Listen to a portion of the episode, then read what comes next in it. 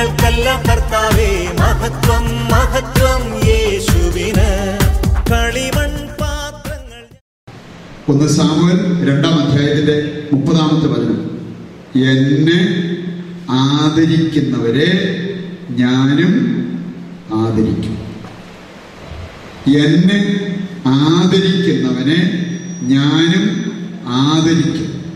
എന്നെ നിന്ദിക്കുന്നവർ നിന്ദിക്കപ്പെടും. കർത്താവിന്റെ വചനത്തിന്റെ സന്ദേശമാണ്. അതുകൊണ്ട് പ്രിയപ്പെട്ടവരെ നമ്മളെ സംബന്ധിച്ചിടത്തോളം നമ്മുടെ ജീവിതം ക്രമീകരിക്കാൻ നമുക്ക് സാധിച്ചു കഴിഞ്ഞാൽ നമ്മൾ എവിടെ പോയാലും ഏത് രാജ്യത്താണേലും നമുക്ക് രോഗം വന്നാലും കഷ്ടപ്പാട് വന്നാലും കർത്താവ് നമ്മുടെ കൂടെ നിന്ന് എല്ലാ സാഹചര്യത്തിലും ദൈവത്തെ ആദരിക്കുന്നവരെ ദൈവം ആദരിക്കും എന്ന് വാഗ്ദാനം നൽകിയ ഒരു അഞ്ച് കാര്യങ്ങൾ നിങ്ങളുടെ മനസ്സിൽ കുറിച്ചിടുക. കർത്താവ് ഈ ലോകത്ത് വന്നത് എന്തിനായിരുന്നു എന്ന് നമ്മൾ അറിയണം. നിങ്ങൾക്കറിയാലോ സാധാരണ ഒരു തോക്ക് നിറതോക്ക് അകത്ത് ഉണ്ടയൊക്കെ ഉണ്ട്. വെടിവെക്കാൻ പറ്റുന്ന ഒരു തോക്കാണെങ്കിൽ അതിന്റെ ലക്ഷ്യം എന്താണ്? തോക്ക്. തോക്ക് നമ്മൾ ഉപയോഗിക്കുന്ന എന്തിനാ?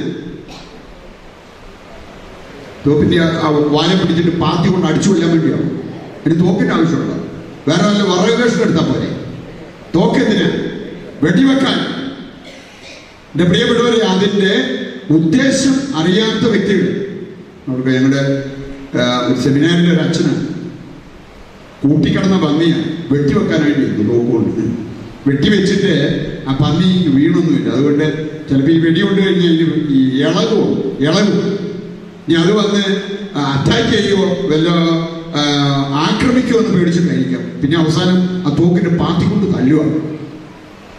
ശരിക്കും ഒരു തോക്ക് എന്ന് പറഞ്ഞാൽ അത് വെടിവെക്കാൻ വേണ്ടിയുള്ളതാണ്. യേശു ക്രിസ്തു ഈ ലോകത്തിലേക്ക് വന്നത് എന്തിനു വേണ്ടിയാണെന്ന് നിങ്ങൾ അറിയാതെ പോയാൽ ഇനിയും ഈ യേശു ക്രിസ്തുവിനെ സമീപിക്കുന്നത് ഈ യേശു ക്രിസ്തുവിനോട് പ്രാർത്ഥിക്കുന്നത് കുറച്ച് കാര്യങ്ങളൊക്കെ ഇവിടെ നടന്നു കിട്ടാൻ വേണ്ടി. കണ്ടോടെ ഇനി ആരാധന തുടങ്ങുമ്പോൾ കുറച്ചു പേരൂടെ ഒക്കെ വരും. ആരാധനയെ സംബന്ധിച്ച് സൗഖ്യം അനുഗ്രഹം ഒക്കെ വാങ്ങിക്കാനായിട്ട്. എന്റെ പ്രിയപ്പെട്ടവരെ യേശു ഈ ലോകത്ത് വന്നത് എന്തിനു വേണ്ടിയാണെന്ന് വളരെ വ്യക്തമായിട്ട് ദൈവത്തിന്റെ വചനം നമ്മളെ പഠിപ്പിക്കുന്നുണ്ട്. അഞ്ച് കാര്യങ്ങൾ നിങ്ങളുടെ മനസ്സിൽ കുറിച്ചിട്ടോ പേപ്പറിൽ എഴുതി വെക്കുന്നവർക്ക് അങ്ങനെയും ചെയ്യാൻ പറ്റും.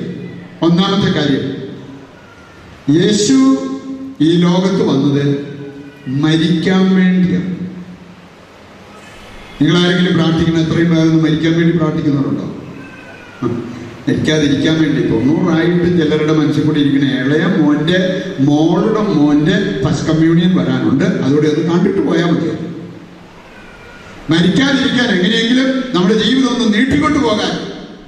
പക്ഷേ കർത്താവ് വ്യക്തമാക്കിയ ഒരു കാര്യം. വെറും മുപ്പത്തിമൂന്ന് വയസ്സ് പ്രായമുള്ളപ്പോൾ കർത്താവ് വിളിച്ചു പറഞ്ഞൊരു കാര്യം. നിങ്ങൾ മത്തായുടെ സുവിശേഷം പതിനാറാം അധ്യായം ഇരുപത്തി ഒന്ന് മുതൽ വായിച്ചാൽ മതി. ആ പറഞ്ഞ എന്താണ്? എനിക്ക് പോകണം. എങ്ങോട്ടാ? ജെറൂസലേമിലേക്ക്. ഉടനെ പത്രോസൊക്കെ അവനെ വിളിച്ചു മാറ്റി നിർത്തിയിട്ട് പറഞ്ഞു വേണ്ട വേണ്ട വേണ്ട. വേറെ വല്ലടത്ത് പോകുന്ന കാര്യം ചിന്തിക്കുക ജെറൂസലേമിലേക്ക് പോകണ്ട. അതിന്റെ കാരണം എന്താ? അവിടെ ചെന്നാൽ അവർ നിന്നെ പീഡിപ്പിക്കും കൊല്ലും. അതൊന്നും വേണ്ട. അതുകൊണ്ട് ജെറൂസലേമിലേക്ക് പോകുന്ന കാര്യം അങ്ങ് വിട്ടേക്ക്. നിങ്ങളാണെങ്കിൽ നിങ്ങളുടെ പിള്ളേരെ ജോലിക്ക് വിടുന്നതാണെങ്കിൽ തന്നെ വേണമെങ്കിൽ ഈജിപ്തിൽ ഇപ്പൊ കുറച്ച് പ്രശ്നങ്ങളൊക്കെ നടക്കുക. അവിടെ യുദ്ധങ്ങളും ബോംബിടിയിലും അങ്ങനെയുള്ള കാര്യം നിങ്ങൾ എന്ത് പറയും? മോളെ ജോലിയിലെ ജോലിയിൽ ഇവിടെ വീട്ടിൽ നിന്നാൽ മതി. നീ ഇത്രയും പ്രശ്നം നടക്കുന്ന? ഒരു സ്ഥലത്തേക്ക് പോകുക. അതൊക്കെയല്ലേ നമ്മൾ പറയുക. പക്ഷേ കർത്താവ് പറഞ്ഞൊരു കാര്യം. എനിക്ക് പോകണം. എനിക്ക് പോകണം. ജെറൂസലേമിലേക്ക് പോകണം. കാരണം അതിനു വേണ്ടിയാണ് ഞാൻ ഈ ലോകത്തേക്ക് വന്നത്. അതുകൊണ്ട് ഈ ഒരു കാര്യത്തിൽ നിന്നും പിന്തിരിയാൻ പാടില്ല. എനിക്ക് പോകണം ജെറൂസലേമിലേക്ക്. എന്നിട്ട് അവൻ ശിഷ്യന്മാരോട് പറഞ്ഞൊരു കാര്യം എന്താണ്? അവിടെ പോയി സഹിച്ച് മരിച്ച് മൂന്നാം നാൾ ഉത്ഥാനം ചെയ്യണം. അവൻ പറഞ്ഞതുപോലെ എല്ലാം സംഭവിച്ചു. അങ്ങനെയെങ്കിൽ പ്രിയപ്പെട്ടവരെ ഒരു കാര്യം നമ്മൾ മനസ്സിലാക്കിയിരിക്കണം. യേശു ക്രിസ്തു പറഞ്ഞ കാര്യം ആധികാരികതയിൽ പറഞ്ഞ കാര്യങ്ങളാണ്. അവൻ പറഞ്ഞ കാര്യങ്ങളൊക്കെ സംശയമൊന്നും ഇല്ലാതെ നമ്മുടെ ഹൃദയത്തിലേക്ക് നമുക്ക് ഏറ്റെടുക്കാവുന്നതേ ഉള്ളൂ. യേശു പറഞ്ഞു എനിക്ക് പിതാവായ ദൈവത്തിന്റെ ഹിതപ്രകാരം പ്രവർത്തിക്കാൻ പറ്റണം. അതുകൊണ്ട് ഞാൻ ജെറൂസലേമിലേക്ക് പോകും. അവിടെ അവരെന്നെ പീഡിപ്പിക്കും എന്നെ കൊല്ലും. പക്ഷേ ആ കൂടെ സംഭവിക്കാൻ പോകുന്ന ഒരു കാര്യം ഇതുവരെ സംഭവിച്ചിട്ടില്ലാത്തൊരു കാര്യം. ഇനി ഉടനെ ഒന്നും സംഭവിക്കാൻ പോകാത്ത ഒരു കാര്യം എന്താണത്? മൂന്നാം ദിവസം ഞാൻ ഉത്ഥാനം ചെയ്യും കർത്താവ് പറഞ്ഞതുപോലെ സംഭവിക്കുകയും ചെയ്തു. അതുകൊണ്ട് പ്രിയപ്പെട്ടവരെ യേശുവിലേക്ക് നമ്മൾ നോക്കുമ്പോൾ ഒരു രോഗശാന്തി അല്ലെങ്കിൽ താൽക്കാലികമായിട്ട് ഒരു കാര്യം നടന്നു കിട്ടുക അങ്ങനെയുള്ള കാര്യങ്ങൾ മാത്രം നമ്മൾ ചിന്തിച്ചാൽ പോരാ. യേശുവിലേക്ക് നമ്മൾ നോക്കുമ്പോൾ നമ്മുടെ മരണാനന്തര ജീവിതം വരെയുള്ള കാര്യം നമ്മൾ ചിന്തിക്കണം. നീറ്റായിട്ട് ജീവിക്കാൻ നമ്മൾ പഠിക്കണം. അഭിമാനത്തോടെ മരിക്കാൻ നമ്മൾ പഠിക്കണം. മരണാനന്തര ജീവിതത്തെക്കുറിച്ച് ബോധ്യമുള്ളവരായിട്ട് നമ്മൾ മാറണം. പലതേരം ഉയർത്തി. ഹാലേലൂയ ഹാലേലൂയ ഹാലേലൂയ രണ്ടാമത്തെ കാര്യം. യേശു ഈ ലോകത്തിലേക്ക് വന്നത് എന്തിനു വേണ്ടിയാണെന്ന് ദൈവത്തിന്റെ വചനം വളരെ വ്യക്തമായിട്ട് എടുത്തു കാണിക്കുന്നുണ്ട്. ഒന്ന് തീമത്തി ഒന്നാം അധ്യായത്തിന്റെ പതിനഞ്ചാമത്തെ വചനം. ഒന്ന് തീമത്തി ഒന്നാം അധ്യായത്തിന്റെ പതിനഞ്ചാമത്തെ വചനം. എന്താ പറഞ്ഞിരിക്കുന്നത്? ബൈബിളുണ്ടോ ഒന്ന് തീമത്തി ഒന്നാം അധ്യായത്തിന്റെ പതിനഞ്ചാമത്തെ വചനം. അവിടെ പറഞ്ഞിരിക്കുന്നത് യേശുക്രിസ്തു ഈ ലോകത്തിലേക്ക് വന്നത് രക്ഷിക്കാനാണെന്നുള്ള ആ പ്രസ്താവന തികച്ചും വിശ്വസനീയമാണ്. എന്തിനാ യേശുക്രിസ്തു ഈ ലോകത്ത് വന്നത്? പാപികളെ രക്ഷിക്കാൻ. എന്റെ പ്രിയപ്പെട്ടവരെ കർത്താവേ ഇനി പാപം ചെയ്യാതിരിക്കാൻ എന്നെ അനുഗ്രഹിക്കണമേ. എന്റെ പാപത്തിൽ നിന്ന് പാപത്തിന്റെ സ്വാധീനത്തിൽ നിന്ന് എന്നെ മോചിക്കണമേ എന്ന് പറഞ്ഞ് പ്രാർത്ഥിക്കാതെ കർത്താവ് എന്റെ തല വെട്ടിപ്പുറക്കും പോലെ ഈ തലവേദന മാറ്റണേ. കുറെ നാളായിട്ട് ഭക്ഷണം കഴിച്ചിട്ട് ശരീരത്തൊന്നും പിടിച്ചിട്ടില്ല കഴിക്കുന്നത് അതുപോലെ പോയിക്കൊണ്ടിരിക്കുക എന്റെ കർത്താവ് എന്റെ വയറ്റിലെ അസുഖം ഒന്ന് മാറ്റി തരണേ. ഇങ്ങനെ മാത്രം പ്രാർത്ഥിച്ചുകൊണ്ടിരുന്നാൽ പരിതാപകരം പരിതാപകരം. കാരണം ഇവിടെ പറഞ്ഞിരിക്കുകയാണ് കർത്താവ് ഈശോമിശുക ഈ ലോകത്തിലേക്ക് വന്നതിന് ഒരു ലക്ഷ്യമുണ്ട്. ആ ലക്ഷ്യം നമ്മൾ മറക്കരുത്.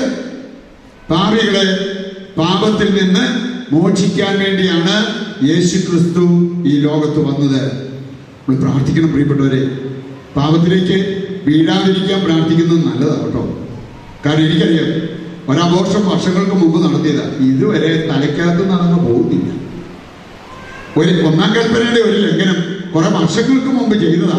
അന്നൊന്നും ചിലർ പറഞ്ഞു കേട്ടിട്ടുണ്ട് അന്നൊക്കെ ഇതുപോലെ പഠനം വല്ലതും ഉണ്ടായിരുന്നോ? അച്ഛാ അന്നൊക്കെ ഇതുപോലെ പറഞ്ഞു തരാൻ വല്ലതും ഉണ്ടായിരുന്നോ? അന്നത്തെ ബുദ്ധിമോശത്തിൽ ഞാൻ ചെയ്തു മന്ത്രവാദിയെ കണ്ടു. കൂടോത്രം ചെയ്യിച്ചു അതിന്റെയൊക്കെ ഫലം ഇന്ന് ഞാൻ അനുഭവിച്ചുകൊണ്ടിരിക്കുക. പ്രിയപ്പെട്ടവര് നിങ്ങൾക്ക് സംശയം തീർക്കാൻ വല്ലവരുടെ അഡ്രസ് വേണോ? കുറെ വർഷങ്ങൾക്ക് മുമ്പ് ഇതുപോലത്തെ പ്രവൃത്തി ചെയ്തു കൂട്ടിയിട്ട് വർഷങ്ങൾ കഴിഞ്ഞിട്ടും ജീവിതം ലെവലായിട്ടില്ല മക്കളും കൊച്ചുമക്കളും പോലും ലെവലാകാതെ പോകുന്ന അവസ്ഥ. ഇതെല്ലാം മുമ്പിൽ കണ്ടിട്ട് പോലും ഇന്ന് യാതൊരു ചുളുപ്പും ഇല്ലാതെ കൂടോത്രാണ് കൂടോത്രം ഇനി ആ വഴിക്ക് നീങ്ങിയാണെങ്കിലും ഒരു കാര്യം നടക്കണമെങ്കിൽ നടക്കട്ടെ എന്ന് വിചാരിച്ചു പോകുന്നത്. പ്രിയപ്പെട്ടവരെ ആത്മാവ് നശിക്കുന്ന കാര്യത്തിലേക്ക് ഒരു കാരണവശാലും നമ്മൾ പോകരുത്. പാപത്തിലേക്ക് വീണായി വലിയ കുഴപ്പമൊന്നുമില്ലാതെ ഒരു കുമ്പസാരം കഴിയുമ്പോൾ തല കൂടി പോകാം എന്ന ലാഘവ ബുദ്ധിയോടുകൂടി ചിന്തിക്കുന്നവര് ചിലരുടെയൊക്കെ അനുഭവം പങ്കുവെക്കുമ്പോഴെങ്കിലും നിങ്ങൾ അതിൽ നിന്ന് വ്യത്യസ്തമായ ഒരു പഠനം ഏറ്റെടുത്താൽ നല്ലതാണ് എനിക്കറിയാം ചില വ്യക്തിയിൽ അവർ പറഞ്ഞു എന്താണെന്നറിയോ വർഷങ്ങൾക്ക് മുമ്പുണ്ടായ ഒരു സ്പർശന സുഖം. വർഷങ്ങൾക്ക് മുമ്പുണ്ടായ ഒരു ദർശന സുഖം. നഗ്നത കണ്ടതായിരിക്കാം. അരുതാത്ത എന്തെങ്കിലുമൊക്കെ ജീവിക്കകത്തോ വിക്കകത്തോ കമ്പ്യൂട്ടറിനകത്തോ ഒക്കെ കയറി കണ്ടതായിരിക്കാം. വർഷങ്ങൾ കഴിഞ്ഞിട്ടും അങ്ങ് പോകുന്നില്ല മനസ്സിൽ. പോകുന്നില്ല. അതുകൊണ്ട് പ്രിയപ്പെട്ടവര് പാപം ചെയ്തിട്ട് പിന്നെ ഒരു കുംസാരമൊക്കെ നടത്തിയില്ല അവരാക്കി എടുക്കാം എന്ന് ചിന്തിക്കുന്നതിനേക്കാൾ ഒരു ക്രിസ്ത്യാനിക്ക് ഉത്തമമായിട്ടുള്ള കാര്യം പാപം ചെയ്യാതിരിക്കുക.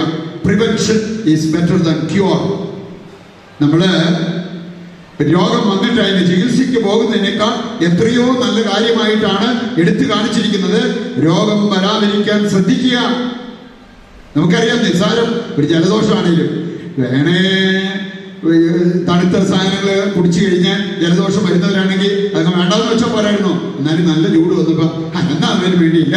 അങ്ങ് കുടിക്കാം ഇപ്പൊ അത് കഴിഞ്ഞ് നിസ്സാര ജലദോഷം വന്നതേ ഉള്ളൂ. ഒരാഴ്ച കഴിഞ്ഞിട്ട് ചീറ്റൽ തുമ്മൽ ഒന്നും മാറാതെ കണ്ട് തൊണ്ടയ്ക്ക് അസ്വസ്ഥത ശാരീരികമായിട്ടുള്ള ക്ഷീണം ഇതെല്ലാമായിട്ട് നടക്കുമെന്ന് പറയാം. ഒരു ഗ്ലാസ് വെള്ളം കുടിച്ചത് ഒഴിവാക്കിയിരുന്നെങ്കിൽ ഒരുപക്ഷെ ഈ ഒരാഴ്ച നീണ്ടു നിന്ന അസ്വസ്ഥത ഒഴിവാക്കാമായിരുന്നു. എങ്കിൽ പ്രിയപ്പെട്ടവരെ പാപത്തിലേക്ക് പോകാതിരിക്കാൻ നമ്മൾ ശ്രദ്ധിക്കണം. പാപം നമ്മളെ കൊണ്ടുപോയി അടിമത്തത്തിൽ എത്തിച്ചേക്കാം അസമാധാനത്തിൽ എത്തിച്ചേക്കാം രോഗത്തിൽ എത്തിച്ചേക്കാം ഇതെല്ലാം ദൈവത്തിന്റെ വചനം നമ്മളെ പഠിപ്പിക്കുന്നതല്ലേ? യെശയ്യ അൻപത്തിയേഴ് അൻപത്തി ഒൻപത് ഈ രണ്ട് വചനഭാഗങ്ങൾ എടുത്താൽ മതി.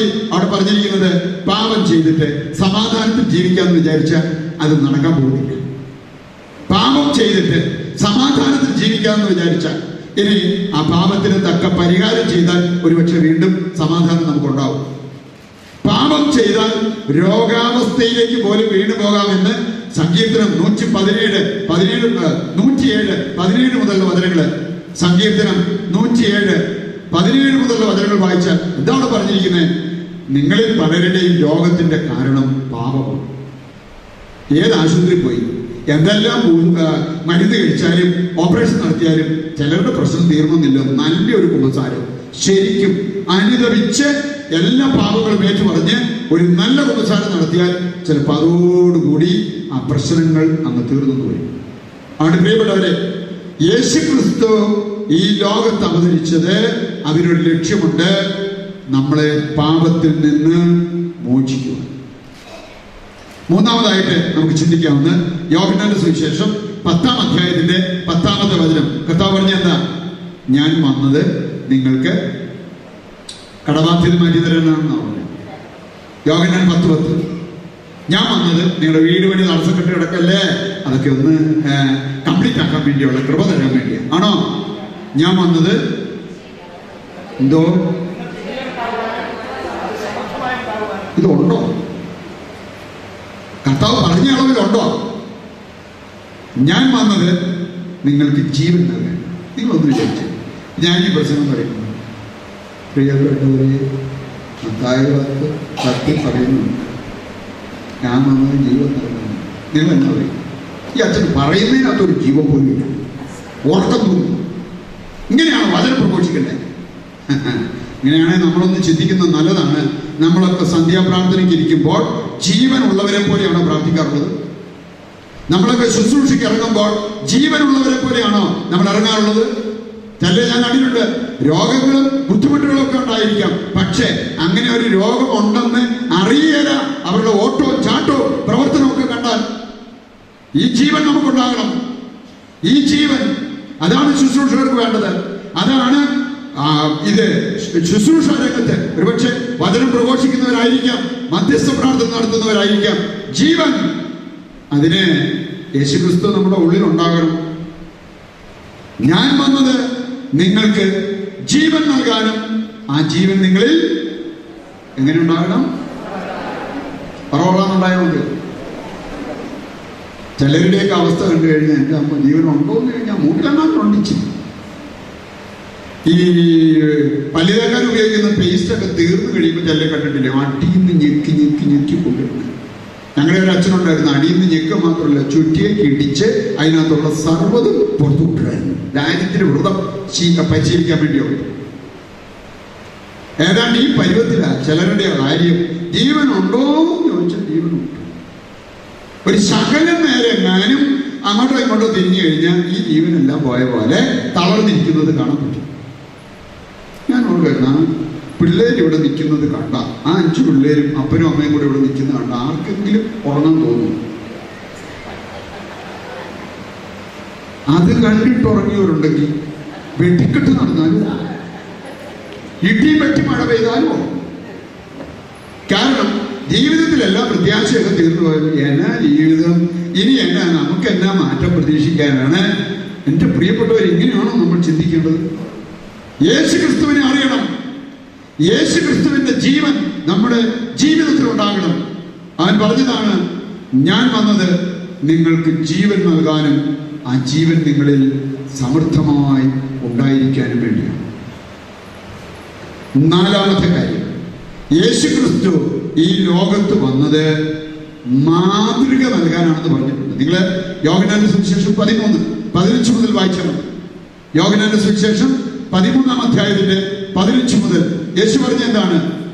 ഞാൻ നിങ്ങൾക്ക് ഒരു മാതൃക നൽകിയിരിക്കുന്നു. എന്നിട്ട് കർത്താവ് ആവശ്യപ്പെട്ടത് എന്താ ഇതുപോലെ നിങ്ങൾ മറ്റുള്ളവർക്ക് മാതൃക കൊടുക്കുക. ഇവിടെ ഇരിക്കുന്നവർക്കൊക്കെ ചങ്ക കൈവച്ച് പറയാൻ പറ്റുമോ എന്റെ മക്കൾക്ക് ഞാൻ നല്ല മാതൃകയെ കൊടുത്തിട്ടുള്ളൂ. എന്റെ ജീവിത പങ്കാളിക്ക് ഞാൻ നല്ല മാതൃകയെ കൊടുത്തിട്ടുള്ളൂ. എന്റെ മാതാപിതാക്കൾക്ക് ഞാൻ നല്ല മാതൃകയെ കൊടുത്തിട്ടുള്ളൂ. പറയാൻ പറ്റുമോ പറയാൻ പറ്റണം. അങ്ങനെയുള്ളവരാണ് യേശു ക്രിസ്തു ഈ ലോകത്തിലേക്ക് വന്നത്. എന്തിനു വേണ്ടിയാണെന്ന് മനസ്സിലാക്കി അത് ഏറ്റെടുത്തിട്ടുള്ളവര്. എന്റെ പ്രിയപ്പെട്ടവരെ യേശു നമ്മുടെ ജീവിതത്തിൽ വരാതെ നമ്മുടെ പ്രശ്നങ്ങളൊന്നും തീരാൻ പോകുന്നില്ല. ഒരു ക്രിസ്ത്യാനി ആരാണ് എന്ന് മനസ്സിലാക്കാതെ ഒരു ക്രിസ്ത്യാനിയായിട്ട് നമുക്ക് ജീവിക്കാൻ സാധിച്ചെന്ന് വരില്ല. മാതൃക നിങ്ങൾ ഒന്ന് തീമത്തി നാലാം അധ്യായം പന്ത്രണ്ടാമത്തെ വചനം എടുത്താൽ ഒന്ന് തീമത്തി നാലാം അധ്യായത്തിന്റെ പന്ത്രണ്ടാമത്തെ വചനം. കുടുംബനാഥ നിങ്ങളുടെ കുടുംബാംഗങ്ങൾക്ക് മാതൃക നൽകേണ്ടത് ഏതെല്ലാം മേഖലയിലാണെന്ന് അവർ പറഞ്ഞിട്ടുണ്ട്. കുടുംബനാഥ നിങ്ങളുടെ കുടുംബാംഗങ്ങൾക്ക് മാതൃക നൽകേണ്ടത് ഏതെല്ലാം മേഖലയിലാണെന്ന് അവിടെ പറഞ്ഞിട്ടുണ്ട്. അഞ്ച് കാര്യങ്ങൾ അവിടെ എടുത്തു പറഞ്ഞിരിക്കുക. ഒന്ന് തീമത്തി നാലാം അധ്യായത്തിന്റെ പന്ത്രണ്ടാമത്തെ വചനം. എന്തൊക്കെയാ? വാക്കിൽ പ്രവൃത്തി സ്നേഹത്തിൽ വിശ്വാസത്തിൽ വിശുദ്ധിയിൽ ഒന്നുകൂടെ ചേർത്തോ പ്രാർത്ഥനയിൽ. ഈ ആറ് കാര്യങ്ങൾ ചെയ്തു ജീവിതത്തിൽ വിജയിക്കും. എന്തിലേക്കാ പറഞ്ഞു. ആ. പ്രവരുടെ തലയ്ക്കകത്തെങ്കിലും കയറി നോക്കാം. ആറ് കാര്യങ്ങളേ ഉള്ളൂ കേട്ടോ ആറ് കാര്യങ്ങൾ പെട്ടെന്ന് ഓർത്തിരിക്കാവുന്നല്ലേ എന്തൊക്കെയാ?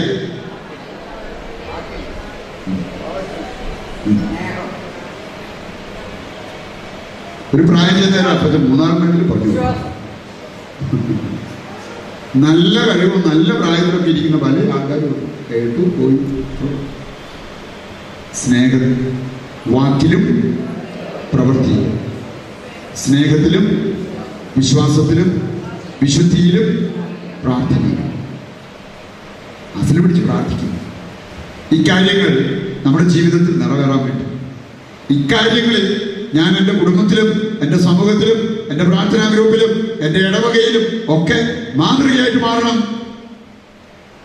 മക്കൾക്ക് ദുർമാതൃക നൽകുന്ന മാതാപിതാക്കളെ നിങ്ങൾ ഓർത്തു ദൈവത്തിന്റെ മുമ്പിൽ അതിന് കണക്ക് കൊടുക്കേണ്ടി വരും മക്കൾക്ക് മാതൃക നൽകേണ്ട മാതാപിതാക്കൾ മക്കൾക്ക് ദുർമാതൃക നൽകിയ ഞാൻ കേട്ടിട്ടുണ്ട് ചില പിള്ളേരൊക്കെ പറഞ്ഞത് എന്റെ അപ്പന്റെ പേര് പറയാനും അപ്പന്റെ കൂടെ എവിടെയെങ്കിലും പോകാനും അപ്പന്റെ കൂടെ ഒരു പാർട്ടിക്ക് പോകാനും എനിക്ക് നാണക്കേടാ.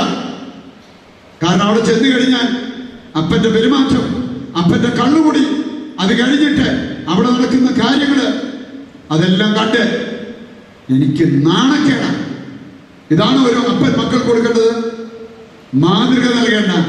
മക്കൾക്ക് ഏതെങ്കിലും വിധത്തിൽ അവരുടെ ജീവിതത്തിൽ വഴിതെറ്റാനുള്ള ചാൻസ് ഉണ്ടെന്ന് കണ്ടാൽ അവരെ വഴി തെറ്റാതിരിക്കാൻ നേർവഴിയിൽ നയിക്കേണ്ട അപ്പൻ പാപ ജീവിതം നയിച്ചുകൊണ്ട് അതിലേക്ക് വിരൽ ചൂണ്ടിക്കൊണ്ടിരിക്കുന്ന അപ്പൻ. ഇതാണ് മാതൃക നൽകുന്ന അപ്പൻ. അതുകൊണ്ട് പ്രിയപ്പെട്ടവരെ വരാതിരിക്കാൻ നമ്മൾ പ്രത്യേകം ശ്രദ്ധിക്കണം.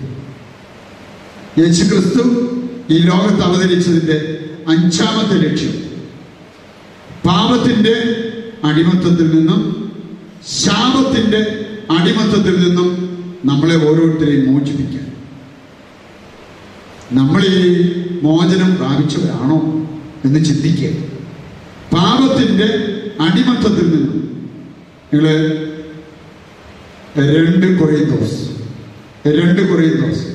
അഞ്ചാം അധ്യായം അതിന്റെ ഇരുപത്തി ഒന്നാമത്തെ വചനം വായിച്ചു പാപം അറിയാത്തവൻ നമുക്ക് വേണ്ടി പാപമായി തീർന്നു എന്നാ പറഞ്ഞിരിക്കുന്നത്.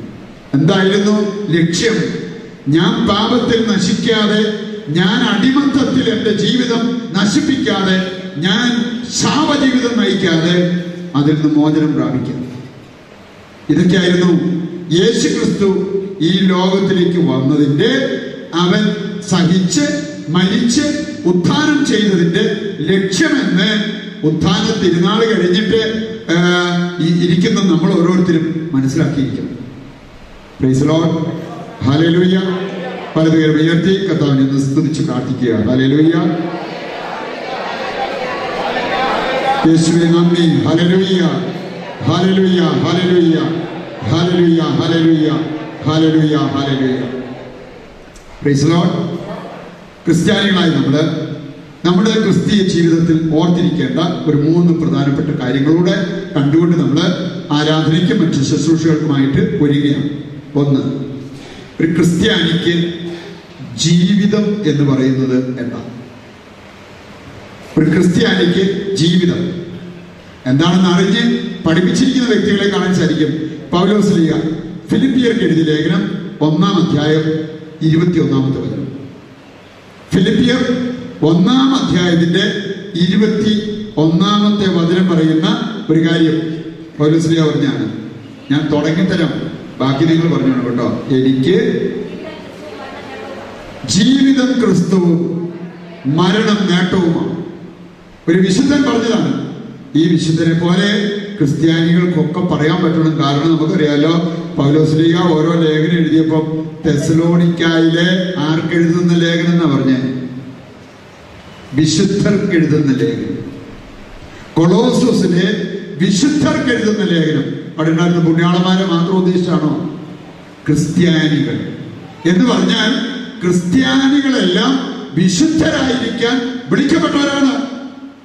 ആ വിശുദ്ധം പറയാണ് വിശുദ്ധ ജീവിതം നയിക്കാൻ പറ്റിയത് കൊണ്ട് ആ വിളിച്ചു പറയാണ് എനിക്ക് ജീവിതം ക്രിസ്തുവും മരണം നേട്ടവും ജീവിതം ക്രിസ്തുവും മരണം നേട്ടവുമാണ്. അതുകൊണ്ട് ഒരു ക്രിസ്ത്യാനിക്ക് ജീവിതം എന്താണെന്ന് നമ്മൾ അറിഞ്ഞിരിക്കും ക്രിസ്തുവിലല്ലാതെ ജീവിക്കുന്നവർ ജീവിക്കുന്നവരല്ല. നമ്മൾ ശരിക്കും ഒരു ക്രിസ്ത്യാനി എന്ന നിലയ്ക്ക് ജീവിക്കുന്നവരായി മാറുന്ന എപ്പോഴാണ്? ക്രിസ്തുവിന്റെ ഉള്ളിൽ നമ്മളാകുമ്പോൾ നമ്മുടെ ഉള്ളിൽ ക്രിസ്തു വരുമ്പോൾ. അതിനാണ് പൗലോസിനെ പറഞ്ഞിരിക്കുന്നത് എനിക്ക് ജീവിതം ക്രിസ്തുവാണ്. മരണം. നിങ്ങൾ മരിക്കോ ഇല്ലയോ? മരിക്കോ ഇല്ലയോ? എന്നാന്ന് വല്ലവർക്കും അറിയാമോ അറിയാമായിരുന്നെങ്കിൽ ഈ കാര്യങ്ങൾക്കൊക്കെ ഒരു നീക്കുപോക്ക് ഉണ്ടായിരുന്നില്ലേ?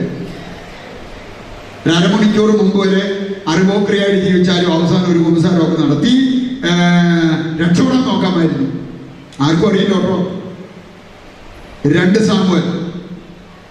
പതിനാലാം അധ്യായത്തിന്റെ പതിനാലാമത്തെ വചനം വായിച്ചാൽ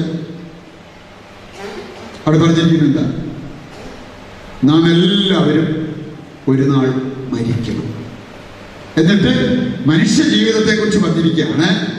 നിലത്ത് വീണ് ചിതറിയാൽ തിരിച്ചെടുക്കാൻ പറ്റാത്ത വെള്ളം പോലെയാണ് മനുഷ്യന്റെ ജീവിതം. പ്രിയപ്പെട്ടവരെ ഞങ്ങളിങ്ങനെ ധ്യാന കേന്ദ്രത്തിലായതുകൊണ്ട് എല്ലാ ദിവസവും കേൾക്കാം ഓരോരുത്തര്. എന്റെ അച്ഛ ഒരു കുഴപ്പവും ഇല്ലാതിരുന്നാണ്. ദേ ഇപ്പം ഡോക്ടർ പറഞ്ഞു എന്നെ ആൾക്ക് ക്യാൻസർ ഹാർട്ടിന് പ്രശ്നമാണ് എന്റെ പ്രിയപ്പെട്ടവരെ ഒരു കുഴപ്പമില്ലാതെ ഓടി നടന്നുകൊണ്ടിരുന്ന ആൾ. അതുകൊണ്ട് ഒരു കാര്യം നമ്മൾ ഓർത്തിരിക്കുന്ന നല്ലതാണ്. ഇന്ന് നമുക്കുള്ള ആരോഗ്യം നാളെ ഉണ്ടാകണമെന്ന് നിർബന്ധമൊന്നുമില്ല. ഇന്ന് നമുക്കുള്ള സമ്പത്ത് നാളെ ഉണ്ടാകണമെന്ന് നിർബന്ധമൊന്നുമില്ല നിലത്ത് വീണ് ചിതറിയാൽ തിരിച്ചെടുക്കാൻ പറ്റാത്ത വെള്ളം പോലെയാണ് മനുഷ്യജീവിതം നിങ്ങൾ കൈ കൈക്കുമ്പിളിൽ ഒരു ഒരു ഒരു കൈക്കുമ്പിൾ വെള്ളം എടുത്തിട്ട് താഴെ ഫ്ലോറിലേക്ക് ഒഴിച്ച്. പിന്നെ അത് വാരിയെടുക്കാൻ പറ്റുമോ? ആ തൂത്ത് കളയാൻ പറ്റും തുണി കൊണ്ടൊക്കെ വാരിയെടുക്കാൻ പറ്റില്ല എന്ന് പറഞ്ഞ പോലെ നിലത്ത് വീണ് ചിതറിയാൽ തിരിച്ചെടുക്കാനാവാത്ത വെള്ളം പോലെയാണ് മനുഷ്യന്റെ ജീവിതം. നമ്മൾ പ്രിയപ്പെട്ടവരെ എപ്പോഴും ഒരുങ്ങിയിരിക്കണമെന്ന് കർത്താവ് പറഞ്ഞിട്ടുണ്ട്. അങ്ങനെ ഒരുക്കമുള്ള വ്യക്തികളെ സംബന്ധിച്ചിടത്തോളം മരണം എന്തായിരിക്കും? കൊലസിലെ പറഞ്ഞെന്താ എനിക്ക് ഞാൻ മരിച്ച? ഞാൻ മരിച്ച? എന്റെ വീട്ടിലെ പിള്ളേരെല്ലാം അനാഥരാകുകയെ അവരെങ്ങും എത്തിയിട്ടില്ല കർത്താവ്. ഇതുപോലെയാണോ പറഞ്ഞത് എനിക്ക് ക്യാൻസർ രോഗമോ തളർവാദ രോഗമൊക്കെ വന്നിട്ട് ഭക്ഷണം ഇറങ്ങിയല്ലേ? പിന്നെ ഇതിന് ഇങ്ങനെ കിടക്കണം ഓർത്തിട്ടാണോ പൗലോസ്ലിയ എന്നാ ഇനി മരിച്ച മരിച്ചേക്കാം. മരിക്കാൻ എനിക്ക് ഇഷ്ടമാണെന്ന് പറഞ്ഞ് പൗലോസ്ലിയ അത് ഇതുകൊണ്ട് വല്ലതും ആണോ? ഒരു കുഴപ്പമില്ല. നല്ല ചക്കക്കുരു പോലെ നടന്ന മനുഷ്യൻ. ആ മനുഷ്യൻ പറയാ നിങ്ങൾ നോക്കി രണ്ട് കൊറിയന്തോസ് അഞ്ചാം അധ്യായം ഒന്ന് മുതലുള്ള വചനം വായിച്ച് അവിടെ പറഞ്ഞിരിക്കുന്നത് കർത്താവെ മരണം വഴി ഈ ലോകം വിട്ട് അങ്ങയുടെ പക്കലേക്ക് വരാൻ അവിടുന്ന് ഇപ്പോൾ തന്നെ അനുവദിച്ചാൽ അത്രയും സന്തോഷം. ഇനി അതല്ല എന്നോട് ഈ ജീവിതം തുടരാൻ പറഞ്ഞാൽ അത് ഞാൻ ഏറ്റെടുക്കാം.